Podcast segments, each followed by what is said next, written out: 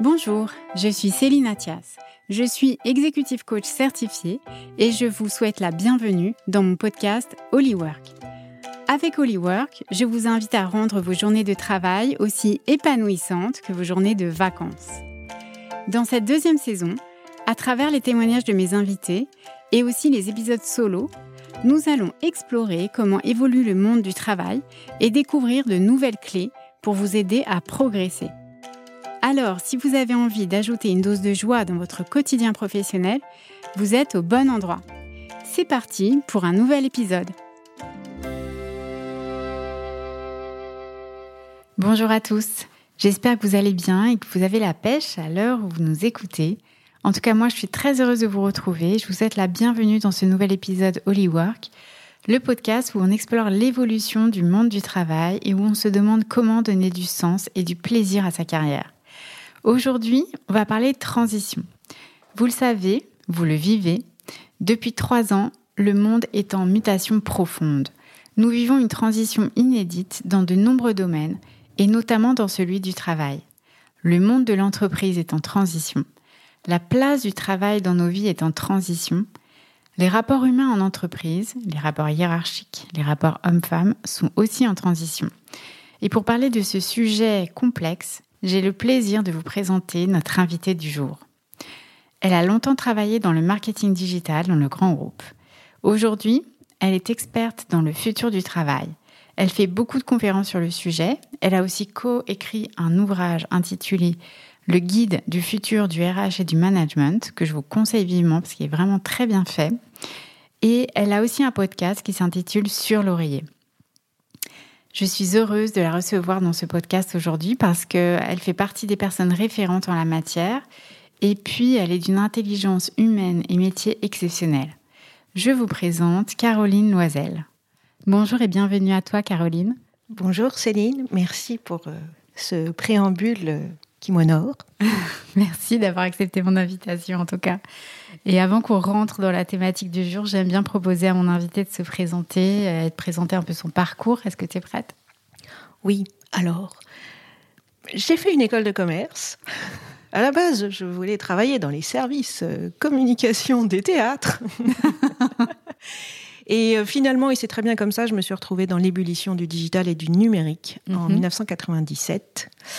Et ceci a duré quasiment deux décennies dont les 16 premières années étaient en CDI.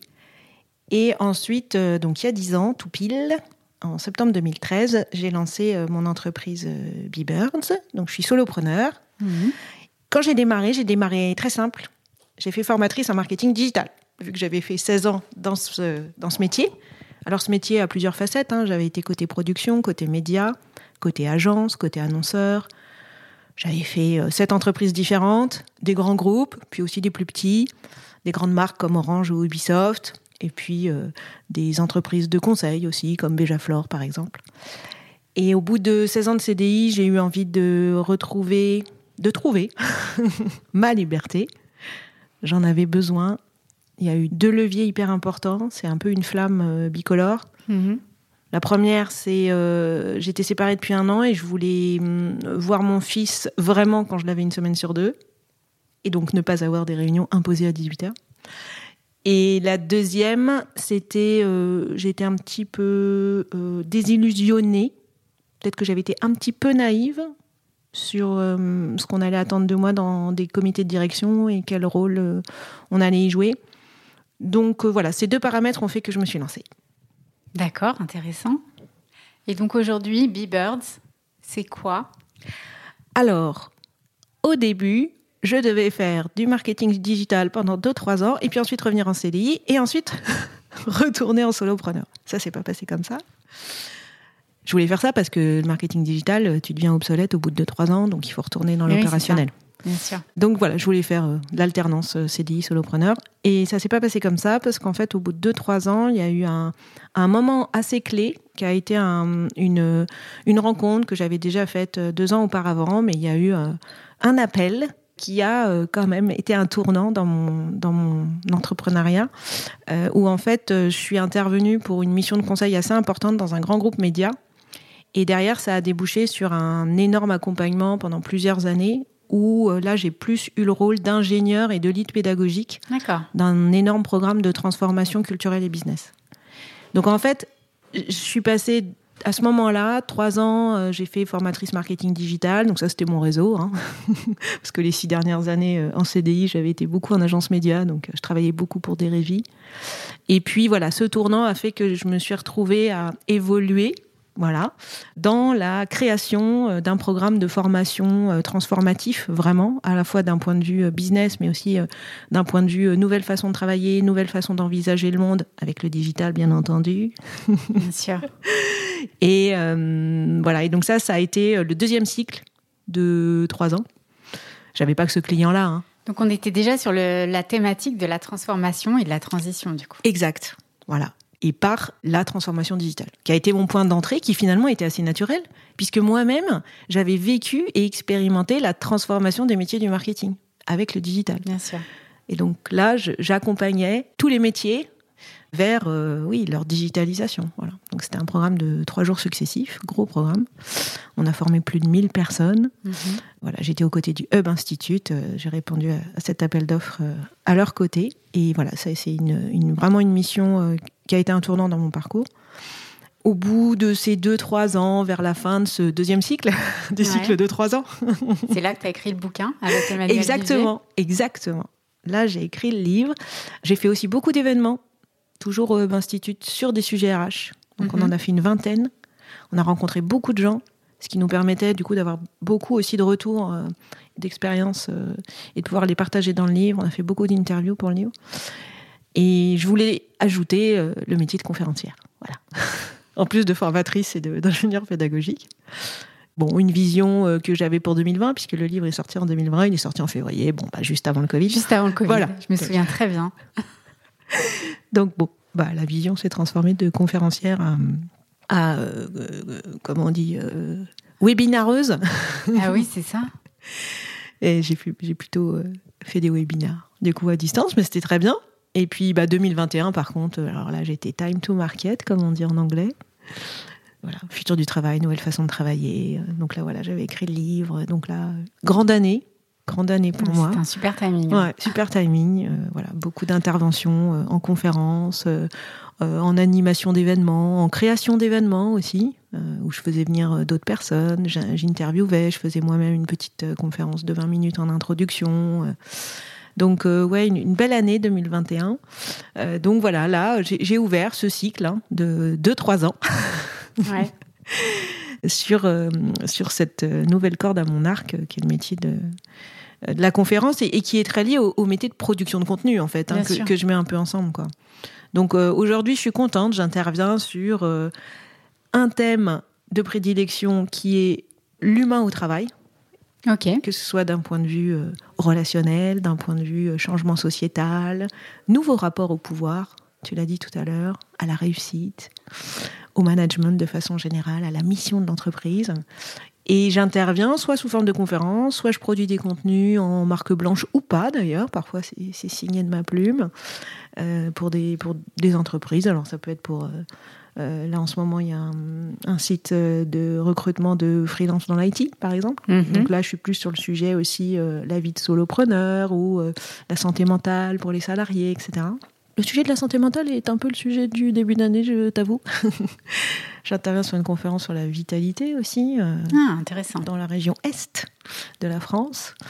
Et puis, euh, bah, j'anime aussi toujours euh, des, des équipes pour les amener à co-construire des outils, des process, des rituels de travail, notamment avec l'arrivée des JO. Il y a deux, trois choses ah à, démarrer. Donc, on n'est pas très loin toutes les deux dans nos, dans nos disciplines. Mais on va dire que toi, pour moi, ta force, c'est vraiment euh, toute l'intelligence que tu as su euh, rassembler autour de ce sujet. Donc voilà, je trouve que c'est hyper intéressant. Et justement, euh, aujourd'hui, on parle de transition. Alors, il y avait 2020 où là, on a vécu on a ce début de changement que tu as très bien su anticiper. Je pense que tu as, une très bonne intuition. Et moi, ce qui m'intéresse, c'est aujourd'hui, en 2023, Comment est-ce que tu vois euh, les choses? Je pense que le, départ, le point de départ que moi je vois, c'est le post que tu as fait sur LinkedIn euh, le 1er mai, un jour de 1er mai 2023, où tu as fait une lettre, tu écrit une lettre au travail pour lui souhaiter sa fête, sa bonne fête. je ne sais pas si c'était sa fête euh, d'un point de vue positif ou négatif. À mon avis, c'était un peu les deux, mais, mais voilà, j'ai trouvé que c'était très très malin. Et euh, donc, je vous invite tous à, lire ce post. Je ne sais pas si tu l'as mis dans tes, euh, dans tes favoris sur ton compte LinkedIn, mais euh, je devrais l'épingler. Tu as raison. Ouais, carrément, carrément. Donc, du coup, bah, je te propose qu'on passe au premier sujet qu'on a identifié, qui était effectivement la transition du rôle des entreprises dans la société. Il y a quelques mots qui, qui ont émergé cette année et ces derniers mois.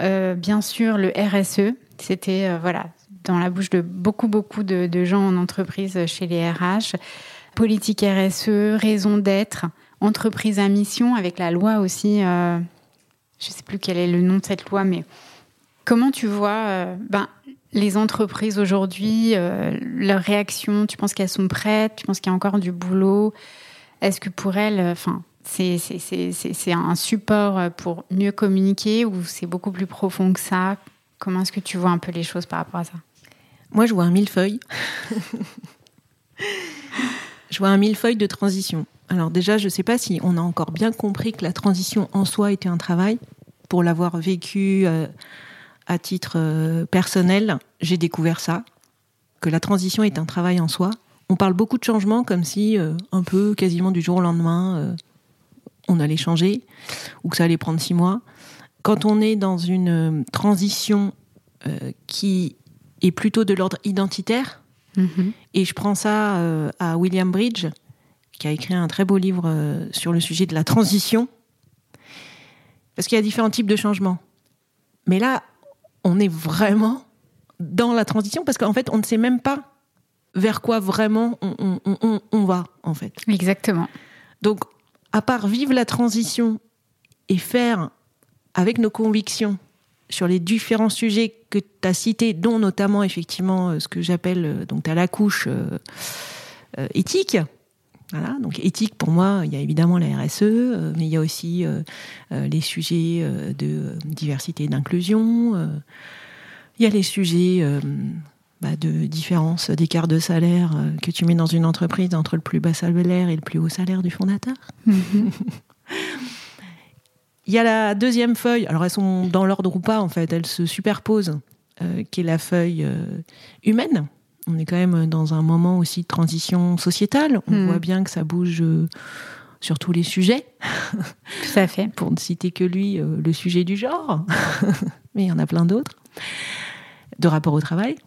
On a la feuille technologique, évidemment. Hein. alors elle nous traîne depuis déjà une bonne décennie, mais euh, voilà, elle s'est effectivement bien accélérée euh, en 2020. Et alors euh, là, l'IA générative, je n'ai pas de mots. J'ai aussi fait un poème pour ChatGPT.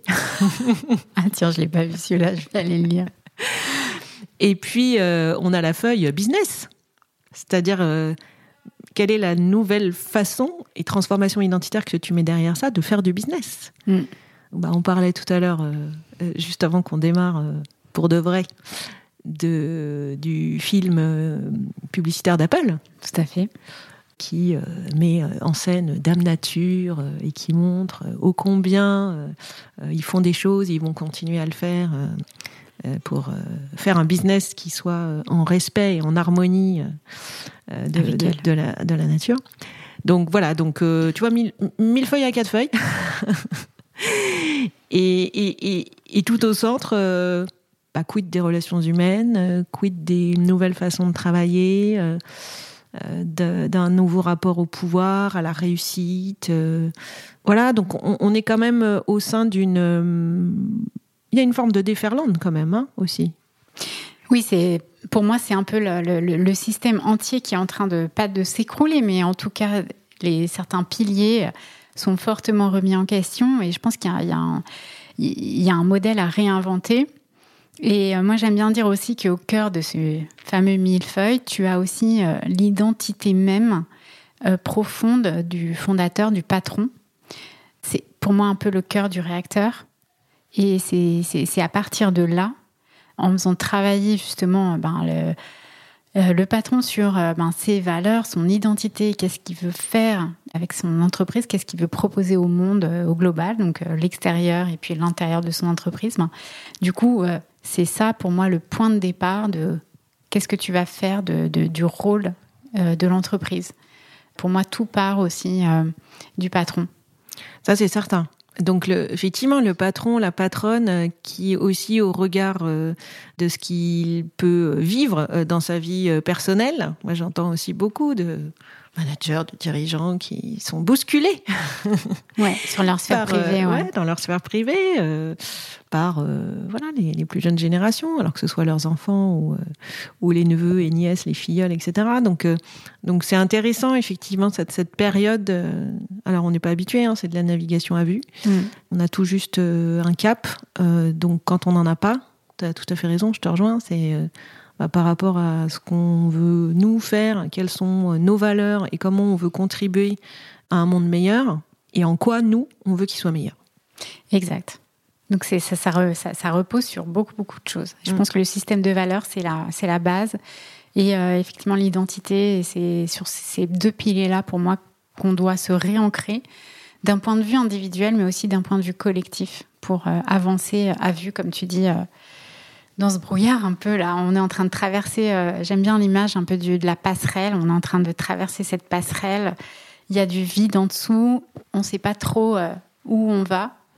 Qu'est-ce qu'il y a de l'autre côté de la passerelle? Mais en tout cas, on est obligé d'y aller, on est obligé d'avancer. Donc euh, voilà, je pense qu'on se souviendra de, cette période qu'on est en train de vivre et je pense qu'on va beaucoup s'enrichir humainement de, de ce qu'on est en train de traverser, même si c'est pas toujours évident.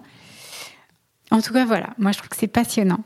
Et, du coup, là-dedans, le, rôle du travail, vraiment, dans la société et pour chacun de nous, a beaucoup évolué. On voit beaucoup de gens qui. On a parlé bien sûr de la démission silencieuse, du big quit euh, aux États-Unis. Voilà, qu'est-ce que toi tu entends euh, de tes clients et comment tu vois un petit peu la chose? Alors, euh, je suis obligée de faire une introduction parce que on a des rapports au travail et non un rapport au travail. On a aussi euh, des situations de personnes, euh, on a quand même que 30% hein, en France de postes télétravaillables. Donc ça veut dire qu'il y a 70% euh, des personnes qui sont forcément en présentiel. On a un salaire médian qui est à peine de 2000 euros, donc il y a 50% de personnes qui gagnent moins de 2000 euros en France. Alors avec l'inflation aujourd'hui et le coût des loyers, compliqué. Compliqué, surtout à compliqué. donc il y a des rapports au travail tu peux avoir un rapport au travail qui est alimentaire, c'est-à-dire qu'en fait, euh, t'as pas besoin, en fait, tu ressens pas le besoin forcément, voilà, d'avoir un travail qui te passionne. En revanche, tu as peut-être l'environnement de travail qui est important plus pour d'autres personnes et dans cet environnement, et parfois c'est un environnement où euh, où il n'y a pas grand monde. Il y a des personnes qui ont choisi, par exemple, de travailler de nuit pour être euh, dans une atmosphère où voilà, elles, sont, euh, elles ne sont pas quelque part à l'épreuve, parce que ça peut être aussi une épreuve hmm. euh, d'être au contact humain. Donc il y a bien des rapports au travail, et euh, on peut aller d'un rapport alimentaire, hmm. et c'est ok, c'est ok, un rapport où des personnes, à certains moments de leur vie, ont besoin de trouver du sens dans leur travail. Je pense qu'on n'est pas linéaire dans notre rapport au travail non plus. Euh, j'aime bien, euh, euh, même si on peut la, évidemment la challenger, mais Samuel Durand, il a, il a, qui, fait des documentaires Work in Progress, il a l'habitude de poser la question est-ce que dans votre travail, qu'est-ce qui est le plus important pour vous?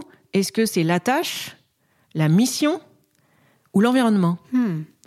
Et en fait, quand il te fait réfléchir à ça, c'est marrant parce que tu te rends compte tout de suite que tu as pu évoluer. Bien sûr. Si je prends un exemple que je connais bien, donc le mien, les premières décennies, j'étais à fond sur la tâche et le fait de m'y sentir compétente. C'était très important pour moi de me sentir compétente sur ma tâche. Là, je pense que depuis, euh, voilà, ouais, depuis que je suis solopreneur, je suis plus attentive à l'environnement, c'est-à-dire avec qui je travaille, hmm. parce que j'ai un peu plus de flex, puisque je suis, j'ai des clients différents. Euh. donc, euh, c'est intéressant d'affiner quel type de client tu as envie d'attirer et comment tu as envie de travailler moi, je sens que tu es, en train de passer à la mission, là. Exact. Et je ne l'ai pas encore. Tu vois? Ah ouais. Je l'ai pas encore.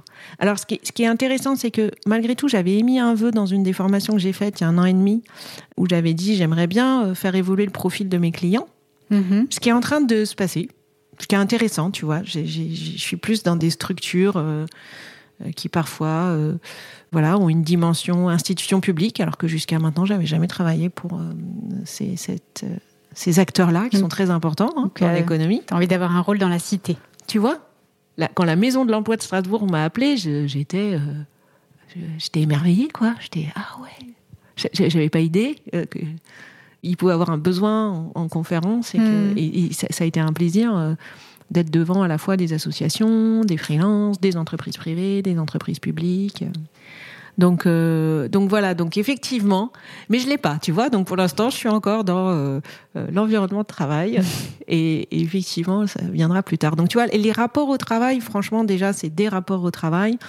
Après, euh, c'est plutôt une bonne chose euh, que le travail soit considéré comme moins important qu'auparavant, parce qu'avant, il y avait quand même plus de 60% des Français, il y a 30 ans, qui considéraient, qui plaçaient le travail comme très important, donc au-dessus de tout, hein, au-dessus de la famille, au-dessus des Tout à loisirs. fait, hein. Tout à Ça, fait. c'est l'étude de Fondation Jean Jaurès, euh, cumulée à celle de l'IFOP d'ailleurs aussi.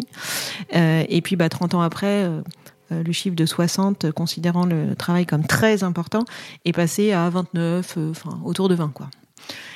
Ah ça oui. ne veut pas dire qu'il est qu'il n'est plus important. Hein. En dessous, très important, t'as encore important. D'accord? Mais voilà, on, est, peut-être dans un moment de transition où on remet le travail à sa juste place, à une place où on va plus euh, essayer de rechercher euh, une harmonie avec euh, d'autres sources de sens, de motivation et de qu'est-ce qui te fait lever le matin et qu'est-ce qui te fait vibrer toute la journée, qui n'est pas nécessairement uniquement dans un travail. Après, j'aime bien aussi toutes les réflexions de la sociologue Marianne Dujarier qui parle de on devrait redéfinir euh, la notion de travail. Parce qu'aujourd'hui, il y a plein de tra- Oui, oui. travail, hein, travail Bien bénévole, euh, travail militant. euh, ce- c'est du travail. Donc aujourd'hui, c'est le travail, on l'a défini comme c'est rémunéré, productif, avec un résultat, voilà. Et en général avec un contrat.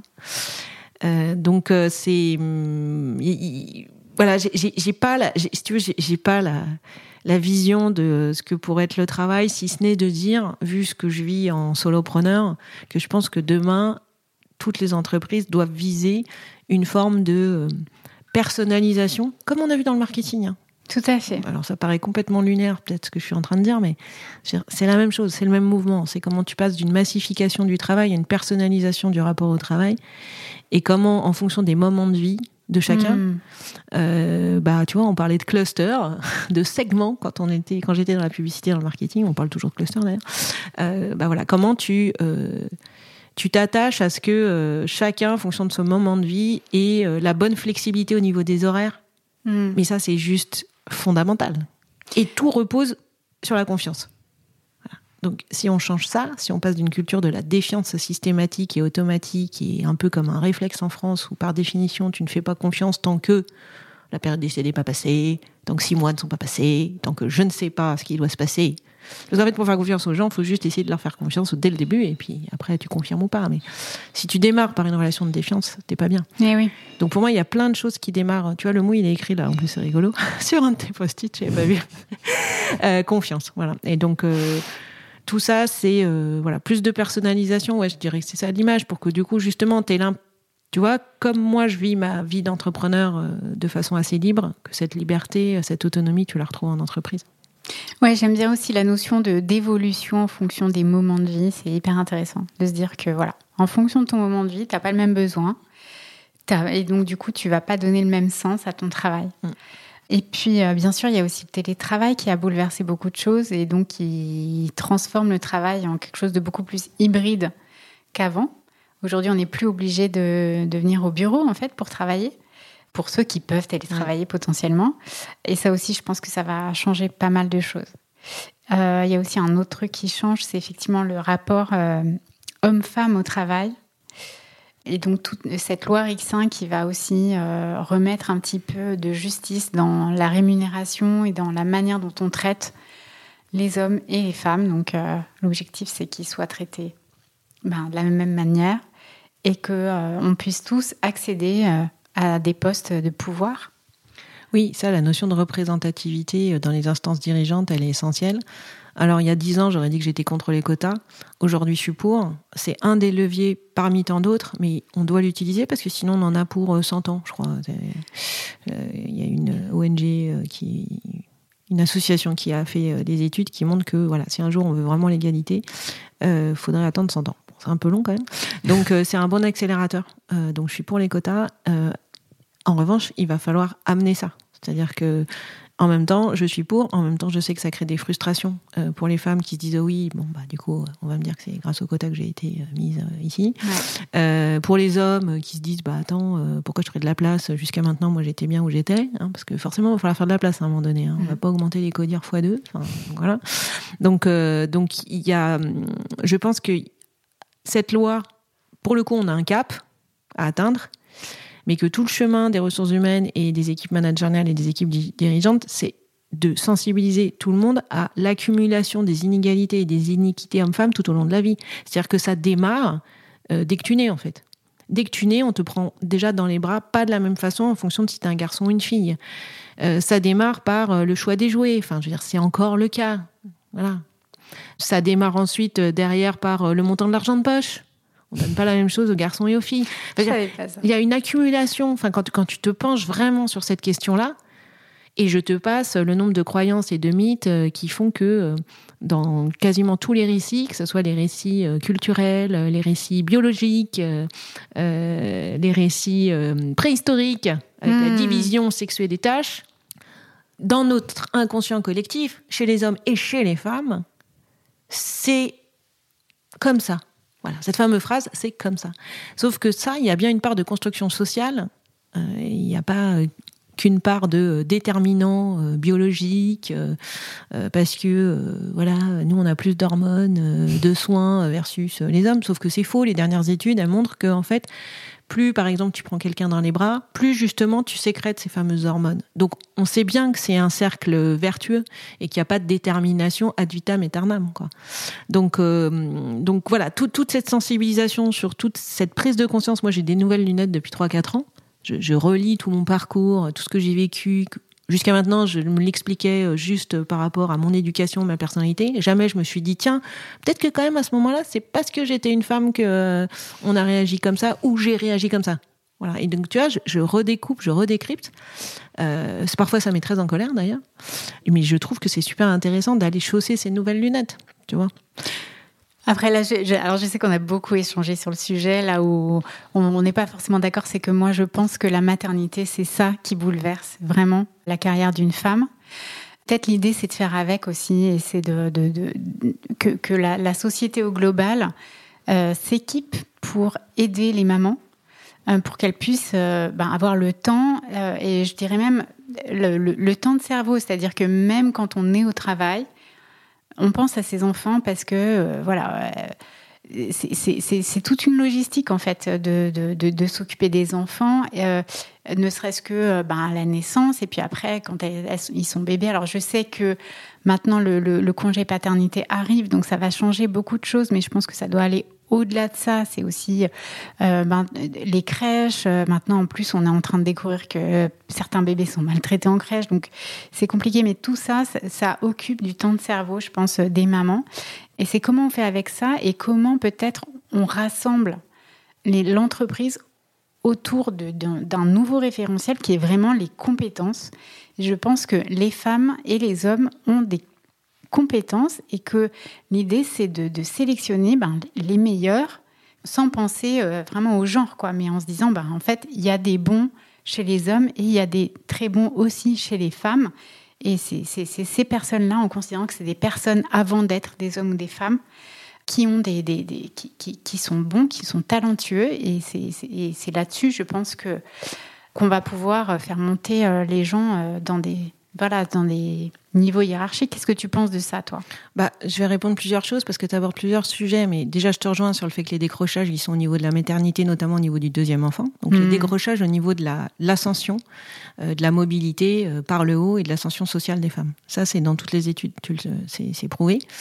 Et quand tu parles euh, du congé maternité, du congé paternité, alors moi je suis assez radicale là-dessus, tant qu'il n'y aura pas d'égalité de temps du congé pater et mater, parce qu'aujourd'hui, le congé paternité, franchement, enfin, t'as toujours que 11 jours obligatoires. Enfin, je veux dire, rien du tout c'est rien du tout.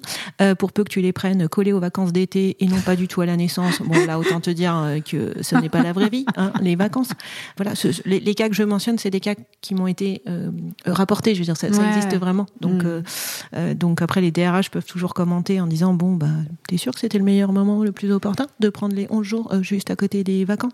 Mais c'est lui qui choisit. Mais c'est lui qui choisit. Mais c'est là où il y a, tu vois, par exemple, la loi, elle aurait dû beaucoup, elle aurait dû mieux cadrer. En fait, euh, ces 11 jours-là, ça devrait être les trois premiers mois, euh, voire le premier mois, en fait, parce que tout se joue dans les, premiers, dans les, dans les premières semaines beaucoup de choses se jouent là. Hmm. Si la femme, déjà, au bout de deux, trois semaines, elle connaît un peu toutes ses routines, elle a mis un peu en place certaines choses, c'est très difficile pour, du coup, un papa pour se faire la place pour le deuxième parent parce qu'il arrive le soir à 19h et que le matin, de toute façon, à 8h, il est parti.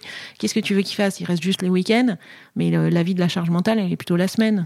plus le samedi quand il y a toutes les courses à faire. Donc, euh, donc ça, tu vois, pour moi, la loi, elle va pas assez loin. Euh, c'est un cadre super important. Et pour faire un lien finalement entre ce qu'on dit euh, sur la maternité, la paternité et le rapport au travail, de toute façon, comme dit très bien Laurent de la Clergerie, nous sommes globalement saturés. Dans une société qui est en transition identitaire, dans une société où euh, l'inflation, les questions géopolitiques peuvent être inquiétantes, on est quand même plutôt dans un monde anxiogène. Mmh. On est saturé évidemment des outils technologiques. Donc, on a besoin d'une euh, flexibilité et encore une fois de confiance. Donc, soit on passe à la semaine de 4 jours, et déjà on réglera pas mal de sujets, ou on arrête de travailler à 18 heures. Et on n'aura rien inventé. Hein. Tu vas aux Pays-Bas, euh, tu vas en Allemagne, à 17h, 17h30, tu vas en Suède, tout le monde est parti. Ah Alors, ils démarrent plus tôt, ils prennent certainement pas une heure ou deux heures pour déjeuner, mmh. ok, mais ils ont une harmonie entre et harmonie, ça veut pas dire équilibre, hein, ça veut pas dire 50-50. Harmonie, c'est pareil, c'est en fonction du moment de ta vie. Qu'est-ce que tu as besoin comme équilibre entre tes obligations et ta vie professionnelle et euh, ton, ta vie privée? Parfois, euh, je vais te dire, moi, il y a eu des périodes, j'étais bien contente d'être débordée de boulot, tu vois Parce que ma vie perso, elle n'était pas foufou, tu vois Donc, j'étais très, très contente. et en conscience, je travaillais beaucoup. Voilà. Mais ça me permettait de passer une période euh, personnelle qui était hyper turbulationnée. alors du coup, les rapports humains, c'est aussi les rapports hiérarchiques. Moi, j'ai noté ces derniers mois que ben on était dans les entreprises, tout le monde était un petit peu euh, choqué, on va dire, par la volatilité des talents. Euh, les gens qui partent du jour au lendemain, les gens qui partent euh, avant la fin euh, de leur période d'essai parce que finalement, ben, ils ont envie de faire un voyage plutôt que de travailler tout de suite. Les gens qui refusent un CDI. Les gens qui refusent un CDI aussi. Qui préfèrent un CDD ou Et finalement, et, tout ça dans un contexte où il y a beaucoup d'offres de travail. Et donc, où, du coup, là, le, rapport, le rapport de force change par rapport à ce que nous, on a connu. Nous qui sommes nés dans les années 70, on a euh, connu une période euh, où il y a eu beaucoup de chômage et où euh, on était bien content de trouver du boulot parce que c'était pas évident, même si on avait fait des grandes écoles. Et puis aujourd'hui, on se rend compte que ben, ça a complètement changé tout ça. Bah, il y a la démographie hein, qui est en train de changer et qui de toute façon va vers le fait qu'il y a un rapport qui est plus du côté du candidat que du côté de l'employeur j'ai envie de te dire, bah écoute, tant mieux, hein Tout ceci, euh, ce sont des cycles. Bien sûr. Donc euh, le cycle euh, où le pouvoir était du côté plus de l'employeur que du candidat est effectivement en train de s'achever. Donc on va, c'est sûr que parfois les changements sont un peu radicaux. Donc là, on, c'est vrai qu'on ressent dans pas mal de secteurs, dont les métiers les plus pénibles d'ailleurs, qu'il y a une sorte de fin à une acceptation d'une forme de maltraitance, voilà, par par des, des, managers ou des manageuses qui pensent encore que pour faire grandir les gens, il faut les engueuler et mal leur parler. et, et donc, je pense que c'est plutôt vertueux. Alors c'est sûr que ça choque mais c'est bien de passer par une crise pour retrouver un certain euh, calme et un certain... Euh, un nouvel ordre, en fait. Voilà, hein. et un, certain équilibre entre euh, la répartition des pouvoirs candidats-employeurs. Donc j'ai envie de te dire que c'est un mal pour un bien et, pour les candidats c'est plutôt un bien. Il y a beaucoup, il y a beaucoup de bouquins qui sortent, beaucoup d'études qui sortent sur ben, les nouvelles organisations, les organisations horizontale, on va dire, euh, enfin en arborescence, on va dire, où finalement c'est plus euh, du top-down, c'est voilà quelque chose euh, qui, est beaucoup plus basé sur l'expertise des personnes plutôt que sur ben, leur niveau hiérarchique. Est-ce que toi, tu accompagnes des, des, organisations sur ces modèles-là ou est-ce que tu as, des cas en tête qui, euh, sont en train de s'installer? J'ai plutôt des cas en tête, tu vois. Euh, il y a un cabinet de conseil dont j'aime bien parler qui s'appelle Demain Conseil, mhm. qui dès le départ, dans son ADN, c'est des anciens hein, du monde du conseil traditionnel, donc avec pareil, des niveaux hiérarchiques. Tu rentres consultant junior, consultant senior, etc., partenaire au bout du bout. Donc euh, quand ils sont partis de leur cabinet de conseil, ils ont décidé d'emblée de casser les codes mhm. pour justement être dans une structure plus horizontale, comme tu l'as décrit. Donc là-bas, tout le monde a le même titre. D'accord. De base. Là-bas, tu as une transparence des salaires. D'accord. Donc tous les salaires euh, sont notifiés euh, sur un fichier euh, commun. Tu as une explication de pourquoi telle personne a été augmentée à tel niveau, pourquoi une autre, ça s'est passé différemment. Hmm. Donc tout est objectivé. C'est très contraignant, hein. Il faut pas croire. Hein.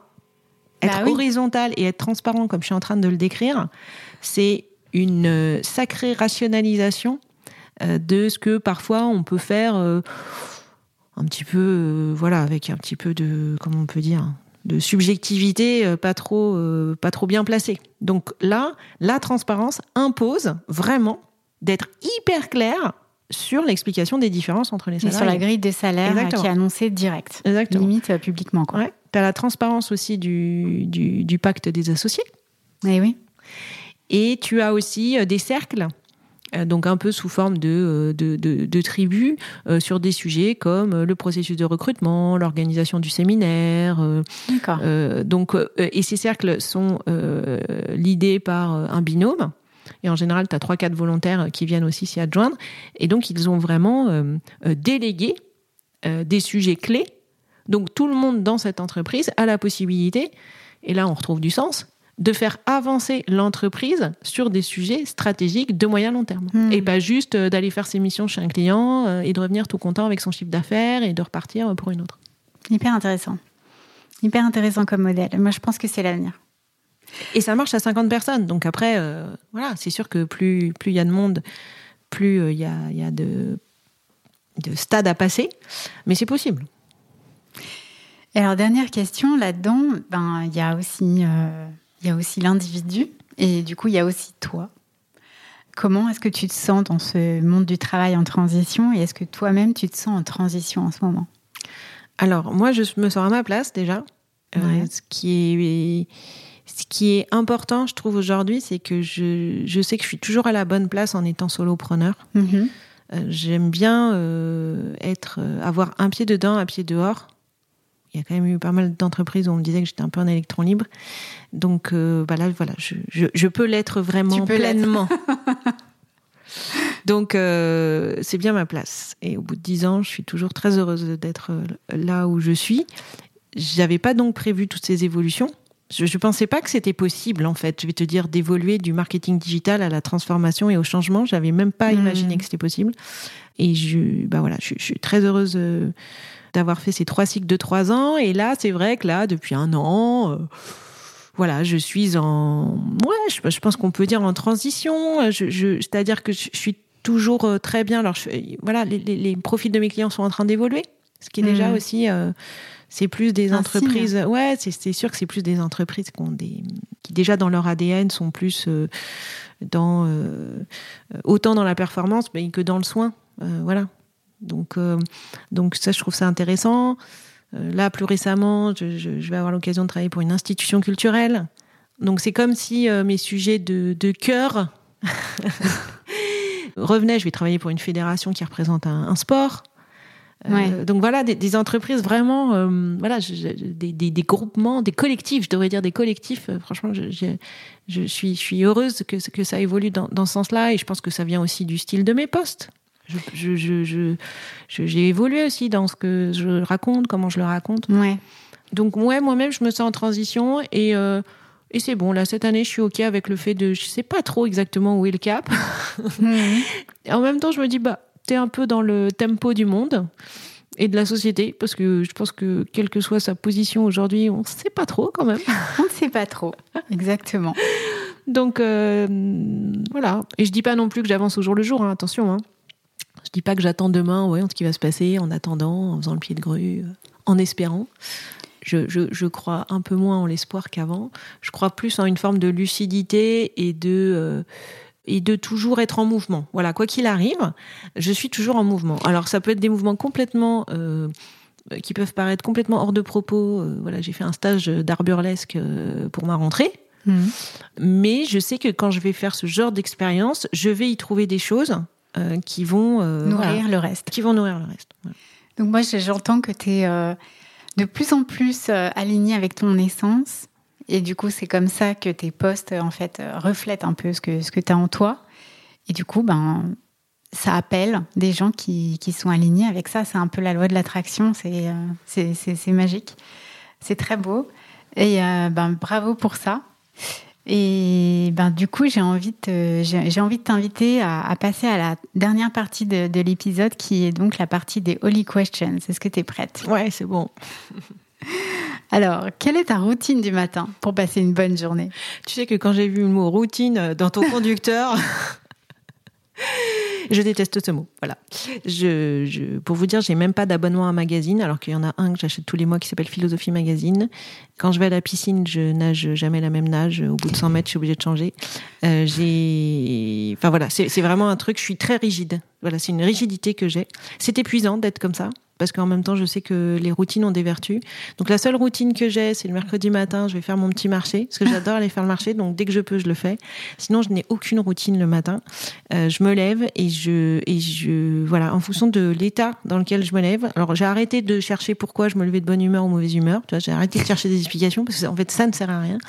C'est juste je fais avec. Donc euh, quand je suis pas en grande forme, pour X raisons, peu importe, je prends mon petit déjeuner et après je lis un roman. Et ça, ça me hmm. calme. Voilà, ça me calme, ça me remet à, à température euh, ambiante. à température ambiante, exactement. Je cherchais le mot. Exactement. Et donc, du coup, je sais que derrière, je suis capable de reprendre mes activités euh, sans être euh, euh, parasité par quelque chose qui, alors, soit un coup, ça te fait une boule au ventre, un coup, t'as mal quelque part, et puis juste, tu te sens pas bien. Voilà, c'est tout. Et après, j'ai remarqué, bon, ça, c'est un peu grâce au Covid d'ailleurs, que mes horaires, de toute façon biologique, où je suis la plus productive. productive, au sens où je peux faire les choses les plus difficiles Mhm. C'est entre 11h et 15h. D'accord. Donc, si tu veux, j'ai aussi euh, fait la paix avec le fait de me dire, bah, c'est pas grave si tu lis jusqu'à 11h, en fait. Tu vois? D'accord. Voilà. Parce que, en revanche, entre 11h et 15h, Là, je vais carburer. Et je vais faire les choses qui sont complexes.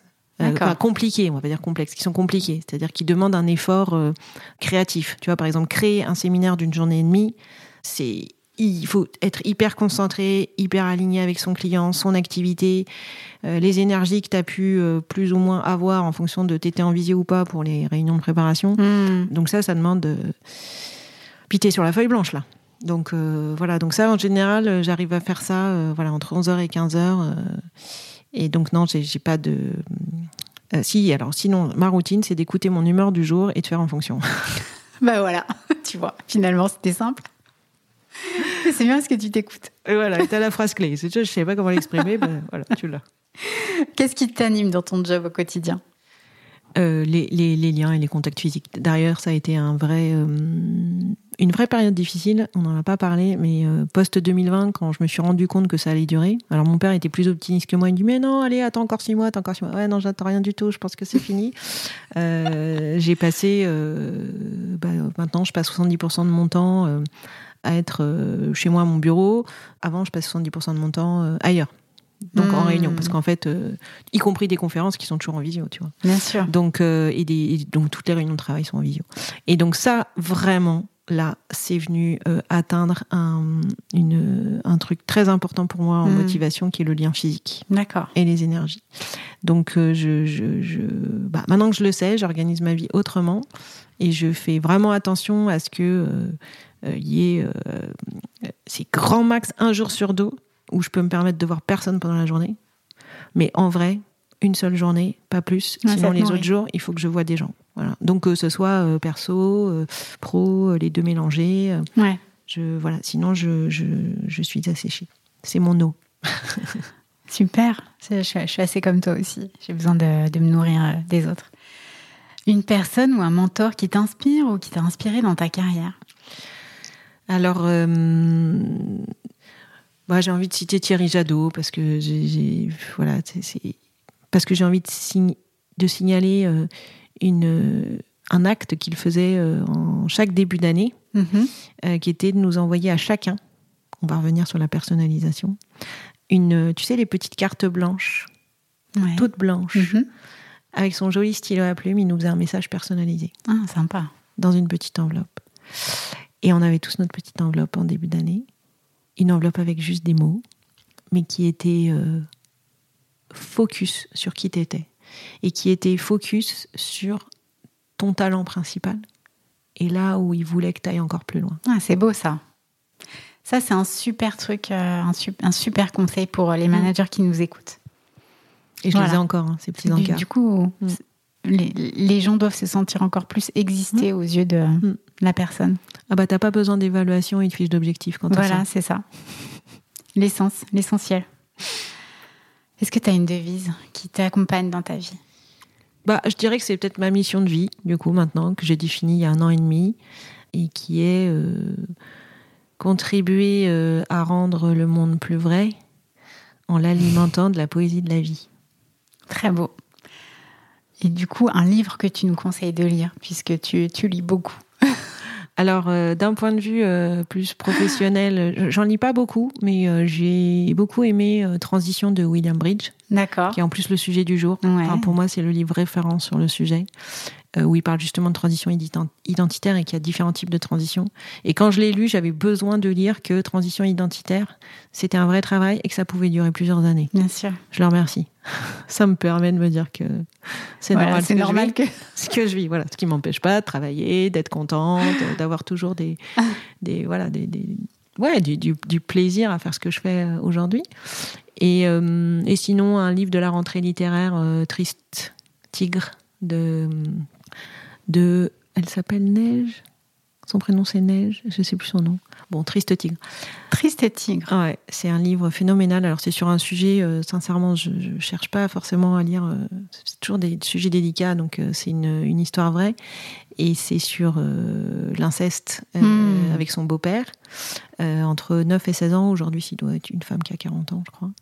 Et là où c'est un bijou pour moi littéraire, c'est qu'elle elle est dans du transdisciplinaire, c'est-à-dire qu'elle arrive à faire à la fois un récit, un témoignage, un roman, une introspection, à la fois d'elle-même, mais à la fois de ce beau-père.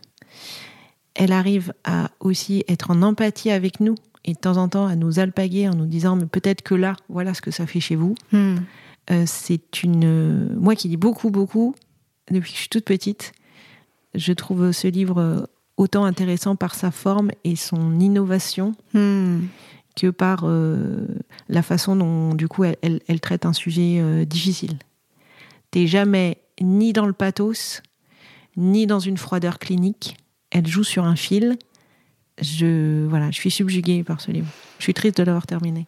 Donc là, tu, tu, lis ça le matin quand t'es pas bien et après tu, tu, tu repars. Oui, parce qu'en fait, tout livre est pour moi une évasion immobile.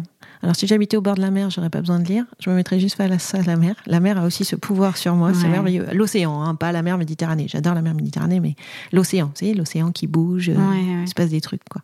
Vous avez compris qu'il fait qu'il se passe des trucs, moi, sinon je possible. La routine, euh, c'est pas possible. Donc, euh, donc voilà, n'habitant pas encore à la mer, je, les, romans sont, mon évasion hmm. immobile qui me permet de, de sortir de ma vie et d'avoir une parenthèse qui me plonge dans une autre vie et ensuite de pouvoir plus gentiment revenir à la mienne. Alors tu peux aussi voyager avec la musique Oui, mais euh, je ne suis pas mélomane et en fait j'ai toujours été une suiveuse sur la musique et je et peut-être que aussi je pense que la musique euh, me fait trop en fait. Elle ne me calme pas la musique. Je vais être trop en résonance avec elle, elle va me remettre dans des vibrations hautes ou très très très basses et pas dans ma température ambiante. Hmm, d'accord. Bah alors du coup, tu as bien une musique qui te donne la pêche?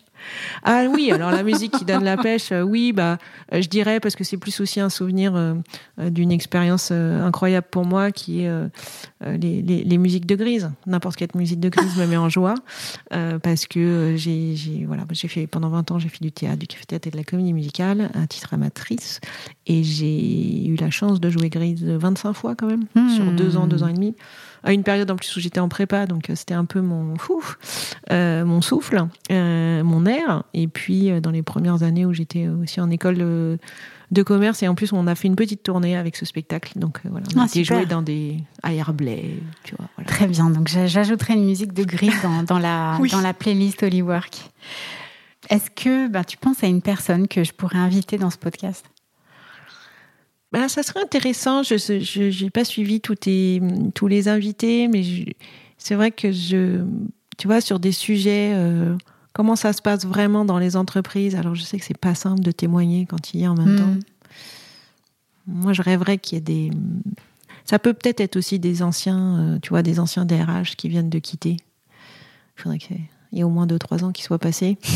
J'ai pas de nom qui me viennent en tête comme ça, mais tu vois, en termes de profil, je trouverais ça intéressant d'avoir des voilà des directeurs euh, directrices de ressources humaines là qui, sont dans le jus. Amis DRH ou anciens DRH, préparez-vous, je vais vous appeler. je lui donnerai des noms, mais dans l'ombre pour pas vous mettre mal. alors bon, alors on passe à la dernière question avant le mot de la fin. C'est euh, bah, la carte. Je vais t'inviter à tirer une carte là de, de cet oracle qui s'appelle Super Attractor. Super attracteur. Donc attention, il y a une carte qui va m'attirer. Elle va me parler. C'est celle que je vais prendre. Tiens, elle est celle-là. C'est moi qui la regarde ou toi c'est toi, vas-y. Il y a plein de gens en tout cas dessus. Ah oui, c'est vrai. Ah oui, parce qu'elles n'ont pas toutes le même euh, visuel Ouais, ouais. Ah, c'est vrai. Ouais, il y a plein de mains. Donc il y a plein de mains euh, euh, colorées avec des feuilles qui volent. C'est l'automne de main, je crois, de mémoire. Chaque jour, je laisse mon sentiment de calme intérieur se renforcer à mesure que ma foi en l'amour de l'univers devient de plus en plus fervente. Ça me parle bien. Cette histoire de calme intérieur, c'est intéressant parce que, effectivement, je pense que c'est la première entrée de ma vie où, je suis paisible. Hmm. Alors, c'est vrai que j'ai quand même un contexte qui fait ça. Hein. j'ai plus d'enfants à la maison. il est indépendant. Il a fait sa rentrée tout seul, comme un grand à Lyon. Je suis paisible parce que euh, j'ai des clients euh, et parfois ils arrivent un peu tardivement, euh, fin septembre, début octobre. J'ai non seulement des clients, mais j'ai aussi des, appels pour voilà des, nouveaux dossiers. Donc, je me suis octroyé, ce qui est quand même pour moi dingue, une semaine à faire de l'art burlesque la première semaine de rentrée quand tout le monde faisait sa rentrée. Ouais. Parce que c'était quand même une semaine où j'ai pas pu travailler, quoi. Enfin, je pouvais travailler, mais juste regarder mes emails le soir. Moi, je dirais que du coup, cette sérénité-là, elle vient aussi peut-être du fait que tu, te rapproches vraiment de qui tu es vraiment. Et tu, tu, l'accueilles, tu l'acceptes et tu le vis. Et du coup, ben, tout le reste, ben, ça arrive tranquillement à son rythme, mais je, ça Me, je me l'espère, mais c'est vrai qu'il y a une croyance en moi pour la première fois où je me dis non mais arrête de, trop organiser, de trop anticiper, de te mettre l'objectif. Ouais. Lâche quoi, voilà. Parce que c'est vrai. alors après, euh, si quand même je suis encore là aujourd'hui, c'est que quand même de temps en temps avoir des objectifs depuis dix ans, euh, tu vois, ça m'a amené là où j'en suis aujourd'hui. Mais là, c'est vrai que je suis à un moment de ma vie où je me dis euh, ouais continue, tu te tranquille, voilà. voilà Peut-être ça, moi, que j'ai envie de dire pour la fin, non? On continue, mais tranquille. C'est ça, exactement. Paisible. J'aime bien le mot, trouver une forme de paisibilité. J'aime bien ce mot. Il est peut-être un peu vieillot, mais je l'aime bien. Il existe ce mot Paisibilité, je suis pas sûre, mais je ne sais plus. P. À vérifier. Paix intérieure. Oui. Paix et tranquillité. tu mélanges les deux, ça fait paisibilité. Donc ça existe. Namasté. Exactement. Est-ce que ce serait ça le mot de la fin? La paix, la tranquillité. Ouais, écoute, en tous les cas, moi, pour moi, cette rentrée, oui. Après, voilà, j'ai des conditions qui, qui aident, hein, parce que quand tu as encore euh, des enfants en bas âge, euh, tu as beau essayer d'être paisible, c'est quand même euh, plus compliqué. Donc, bon, je suis un peu aidée, quoi. Bon, en tout cas, merci beaucoup, Caroline, pour cet échange, pour ce moment de partage. Merci à toi. Et chers auditeurs, ben, je vous remercie d'avoir écouté cet épisode. J'espère qu'il vous a inspiré. je suis sûre que vous avez appris plein de choses. Et euh, en tout cas, je vous donne rendez-vous dans deux semaines pour un nouvel épisode. Et en attendant, vous pouvez me retrouver sur les réseaux, Instagram, LinkedIn, comme vous voulez. et puis sur mon nouveau site holywork.fr. Je vous embrasse et puis à très bientôt. Merci d'avoir écouté cet épisode. J'espère qu'il vous a plu. Holywork, c'est aussi un cabinet de coaching pour les entreprises et les particuliers qui propose des programmes de coaching, des formations en management et aussi des bilans de compétences. Je vous donne rendez-vous sur le site holywork.fr pour découvrir nos accompagnements en détail. Et ne manquez aucune info Holywork en vous inscrivant à la newsletter et en ajoutant ce podcast à vos favoris. Et n'oubliez pas, make each workday a holiday. À très bientôt!